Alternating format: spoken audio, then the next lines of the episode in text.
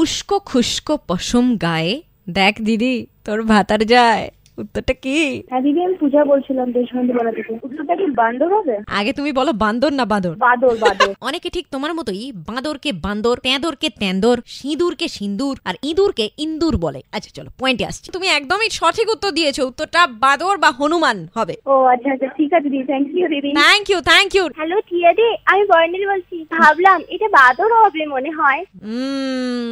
একদম ঠিক হয়েছে এবার ওমা তাই তাহলে একটা মনে মনে শান্তি হচ্ছে তো যে ফাইনালি উত্তরটা দিতে পারলাম হ্যাঁ একদম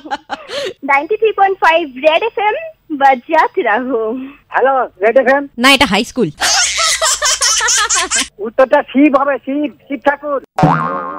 এরাম এ রাম কি হবে এবার যা যা হাই টিয়া দি হ্যালো আমি বর্ণিলি বলছি good evening very good evening Barnali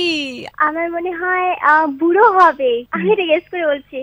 আচ্ছা যদি ভুল বলে থাকি তাহলে একটু হিন্ট দিয়ে দাও না আচ্ছা হ্যাঁ হিন্ট হচ্ছে আমরা অনেক সময় তার ছবিতে ওই যে ফেসবুকে মিম তৈরি হয় সেখানে অনেক বন্ধুদের ট্যাগ করে থাকি ভূত একটু বলে দাও না এই হিন্ট মানে আরেকটু বলে দাও না আচ্ছা তার সাথে মানুষের অনেক মিল আছে মানুষের অনেক মিল আছে